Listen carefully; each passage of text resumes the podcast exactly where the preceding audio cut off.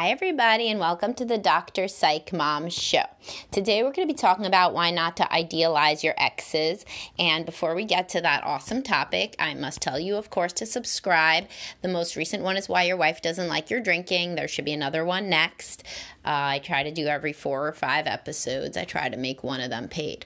So, anyway, um, why should you not idealize your ex? Let's jump right in because this is something many people do, and you won't be surprised to figure out that men idealize their prior sexual partners that were fun and more. Um, uh, open and more adventurous and exploratory than their current spouse, right? And women idealize the more romantic partner frequently. But you got to think about why you didn't end up with that person, and you got to think about what that person's like now. Now, I'm not going to blow smoke up your ass that the woman who was, you know, having threesomes and hanging from the chandelier with you is now just as sexually repressed as your current wife. She's not you know? She probably does some more shit. Uh, however she has uh, if she's in monogamy she has profoundly slowed her roll and honestly it's possible that she completely she's not as repressed as your wife if your wife's repressed but because you know that's an open-mindedness variable. But she may have gone through early menopause. She may have health concerns. She may hate her husband. You know she may hate you if she was married to you. And so she actually may be having less sex than your current wife is, assuming that you're having less, you know, greater than zero. So we have no idea what the hell that person's doing also, we have no idea what your relationship would have looked like with that person long term because there's a reason that they are an ex. Same thing with the romantic guy. Yes, would he be as like no feelings as the engineer or IT guy that you married if he's uh, you know, a poet being the poet in residence at at Reed College or something? No, like he's not going to have a personality transplant, but you think that his wife loves him being so romantic when she says go to the store and buy apples and he comes home with a sonnet about apples, but he forgot to get the apples. No, you know, so you, you got to get your head out of your ass and like really stop idealizing an ex. It's no different than watching porn. It's no different than a romance novel. It has nothing to do with reality. What most people are, are idealizing when they idealize an ex is their own lost youth and their own lost sense of limitless possibilities. You know, you wake up in the morning when you're young and you're like, what's going to happen today? What transformative thing may happen? What person may I meet? In what wonderful, delightful ways will the world surprise me today? Right? And like, what's that like by the time you hit like your 30s, 40s, 50s? You're like, oh fuck, another day. what shit is to fall on my plate? it's like exactly the opposite. If you, if, if you look at your phone and there's an email, what's the chances of some shit that you want to deal with? like like what? Like 1%. 1%. Most most people when they see like 20 emails or 200 emails, if you're me in their inbox, I actually have like thousands of emails. Like this drives my husband crazy, but I cannot possibly click on all those emails. I don't even have the time to do that. But anyway, um, but if you see, let's say you wake up you went to sleep. God was good. You slept the whole night through. You didn't wake up with any anxiety or any, you know, have to pee or anything. So you slept for like seven, eight hours. You wake up, you see like 50 emails. What is the feeling in your stomach? Is it joy? No, it's anxiety and irritation. So this is the reality of life. Like, I'm not saying it's all shit, but there's a fair amount of irritation that goes into being an actual adult that has lots and lots of responsibilities responsibilities. You met your ex when you were at a different phase. If they're somebody that you idealized, you didn't um, meet them when you were at this stage, probably. You probably met them in your 20s, even earlier, possibly. And so you may miss that time of life a thousand times more than you miss your ex, you know, but you don't like know that. You're using your ex as a proxy variable subconsciously for an entire phase of life where you felt unfettered, where if you got an email from on AOL, it was a good thing, you know, like, oh wow, maybe somebody's reaching out to say something nice to me. So it, it was a whole different vibe, as my kid says. And so you may be conflating the feeling of in love and and uh, idealization and everything with just missing being young and missing being free and flexible. So there is no person. Sure, people could be better fits for one another, but you broke up with this person for a reason. Either they broke up with you, so then they're like a the one who got away type of situation, which I've written about. Um, and talked about. And sometimes, listen, sometimes would that have been a better marriage for you? Yeah. Would it have been transformative and like so much better? Probably not. Otherwise, y'all wouldn't have broken up. Most likely. Most likely, there was a reason that you broke up. If they broke up with you, they were, you know, in some way disappointed, upset, frustrated, bored by you. And so that probably would have been the same now. And if you broke up with them, then there was something about them that you didn't like that probably you still wouldn't like a lot. So when you go back and you're like, oh my God, I never should have got rid of that girl. She used to go down on me all the time. My current wife acts like my penis is a cockroach yeah, okay, you might have a better sex life with that ex, but why did it end?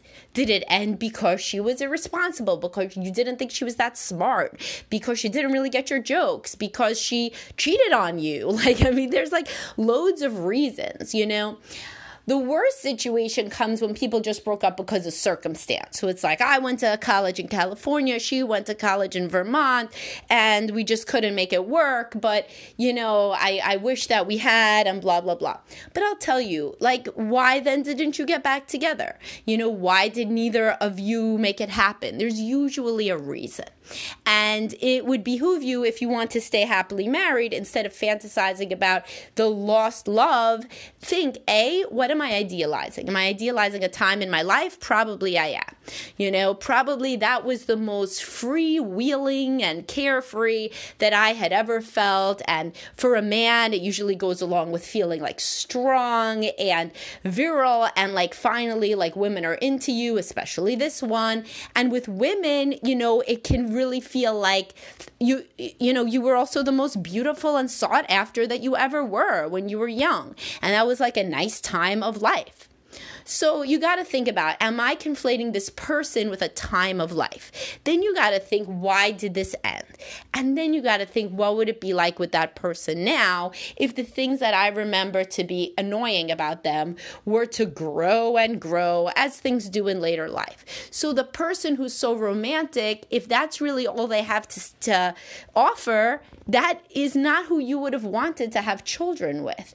You know, somebody who's like so like uh, has their head in, in the sky, like th- their head in the clouds, that is not what you would want to necessarily have settled down with, or probably you would have. And the girl who was like the party girl and always like down for anything would you really have wanted to marry that person?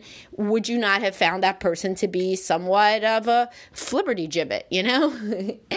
you could uh, look that up. Um, I mean, just a flaky person. Probably most of you. Some of you know it. I don't know. I never know what anybody knows in terms of vocabulary.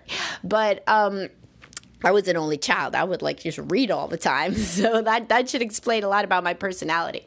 But anyway, um the to getting back to what we're actually talking about, um, your ex is the representative of an entire era in your existence and really should not be thought of as more than that. Except, and there's always got to be an except, right?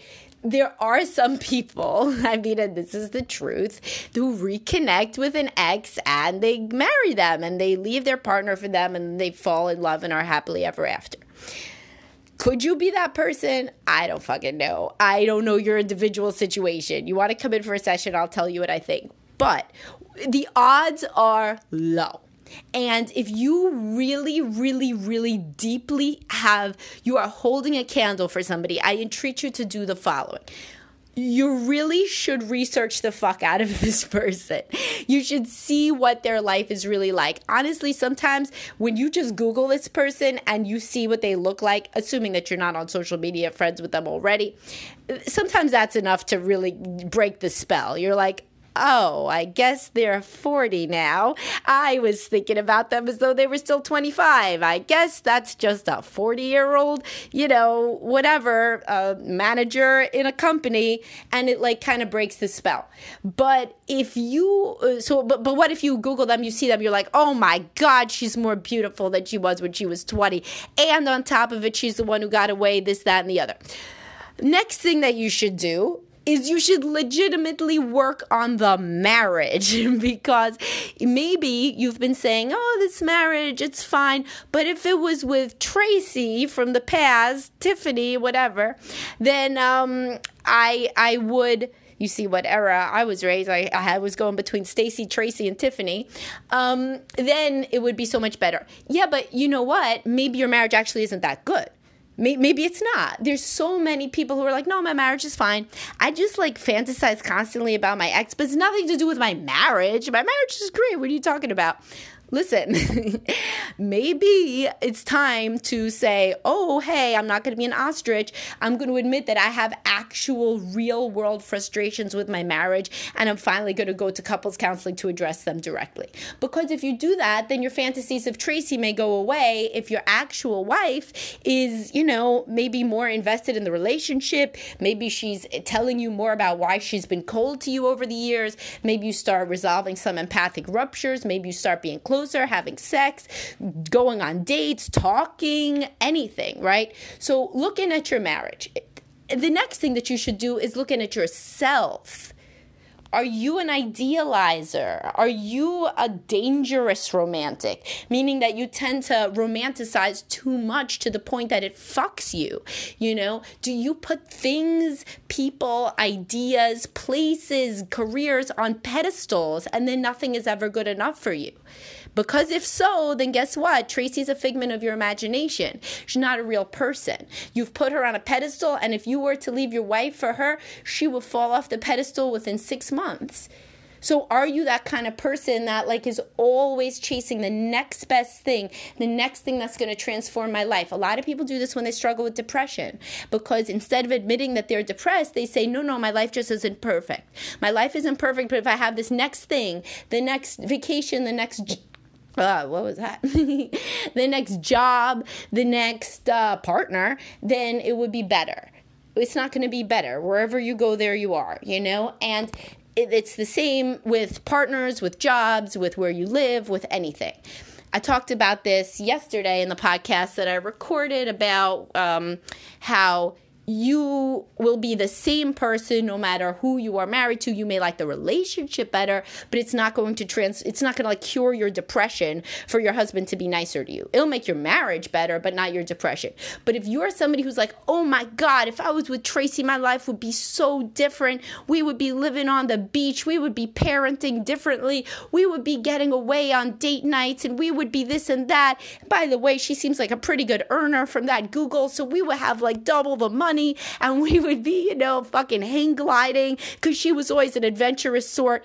No, like marrying Tracy would not transform your entire existence. Yeah, maybe you would be a little more happily married, but you would still be the same dude, you know. And of course, I'm just using this as an example. Women idealize men a lot too, you know, their exes. So, you know, just switch the gender there. Um, and it would not transform your entire existence. Plus, on top of it, you would have the divorce issues, the blended family issues, etc., etc. That's the next thing to think about is what would it really look like to be with this person in reality? Because in reality, there's no time machine that I know about. And so you can't go back and make the decision to marry Tracy when you were 25. So what you're talking about is is you have to find Tracy. You would have to convince Tracy that she was always meant to be with you. You would have to deal with her messy divorce, your messy divorce. You would have to deal with your kids saying you left mom for Tracy. Fuck that bitch. I never want to talk to her. Then you would have to deal with the fact that probably in 10 years Tracy's going to go through menopause. and if you listen to my podcast that, you know, like you, you only got 10 years of, of potential good sex to have with Tracy. But, you know, like seriously, like you would have to look at it real pragmatically. And there are some people who would be like, you know what, my life is still going to be devoid of meaning if I if I do not um, contact Tracy. Well, shit. I mean, there's nothing I could tell you to stop you from contacting Tracy, and probably you already did it if you, you know, were going to do it. But it isn't probably as wonderful as you think. And it would not be transformative of your entire existence. You would still be the same person. And if you actually reach out to Tracy, that's infidelity, by the way. So you really shouldn't do that. A Google Google, Google, her. Fine, you Googled her. But if you're actually gonna reach out, uh, no, that that's actually infidelity. So at that point, you're putting everything on the line to reach out to Tracy. And really most people do not want to blow up their whole life. So in that point, when if you're thinking of really emailing Tracy, then that's when you got to get your ass into couples counseling because for the most for the large majority of people, if their marriage was better and stronger, they would no longer have the fantasies about the ex. But if you really think that your time on this planet is going to be like less than it could be because that was your one true love, let me tell you another thing. You should not be married to the person that you're with because they don't deserve to be with somebody who's not fully there, present in mind and body. Really you know and so you should go to couples counseling and if necessary end the marriage because there is some reason that you are like not fully in it with your spouse. And it could be because you tend to be an idealizer and you tend to kind of you know, be dramatic and fantasize, or it could be because you really always should have been with Tracy. And for 1% of listeners, you always should have been with Tracy and you know it. And it's really just a matter of time before you try it and, and leave your partner and try to see if Tracy's around but do it in that order and that order is at least honest and courageous and reflective of of of what you really who you want to be. You don't want to be the guy who's married to Jane but texting with Tracy. No. Then your kids are going to hate Tracy by the way one day if you actually leave for her. So, yes, I have seen it work out. I have I've had thousands of clients in my life and some of them do say yes, either I or a parent did leave my partner, their partner, whatever, for this person they were always in love with and it worked out. Sometimes it happens, but the odds are very low. Because remember, you're also betting that Tracy's not happily married. And that's a big fucking bet. Because remember how great you think Tracy is? Well, you know, somebody else may think she's that great too. So, you know, the whole thing may be predicated on some bullshit where you're picturing that Tracy's still yearning for you and Tracy's not yearning for you. Tracy's happy. As happy as one can be with all the, uh, you know, things of life. You know, it's not like every day she's jumping up and down, but generally she loves her husband. She's happy. She would never destroy her life for anything. And she doesn't really think about you that much, if at all. So there's also that, which can be sobering to think, my God, what if Tracy doesn't even remember me? What if she passed me in the street and she was like, oh, there's that dude? Yeah, we used to have sex. like that's possible too. All right. Well, hopefully this gave you something to think about. And it isn't whenever you have fantasies about other people in marriage, it's normal to fantasize about other people, but if it becomes something like an obsession, then you probably want to go to therapy to talk about it. Because the other possibility, again, as I said, is that you're so depressed that you're holding on to this person and basically you're taking a drug. It's like taking a hit of a drug every time you think about Tracy.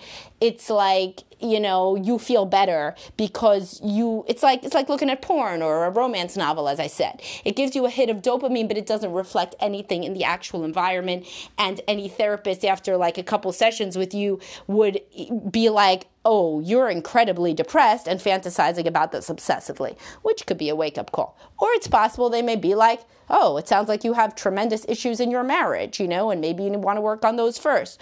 You know, I mean, or they may say you've never been in love with your wife, you know? I mean, like, do you want to work on that? Like, there's so many things.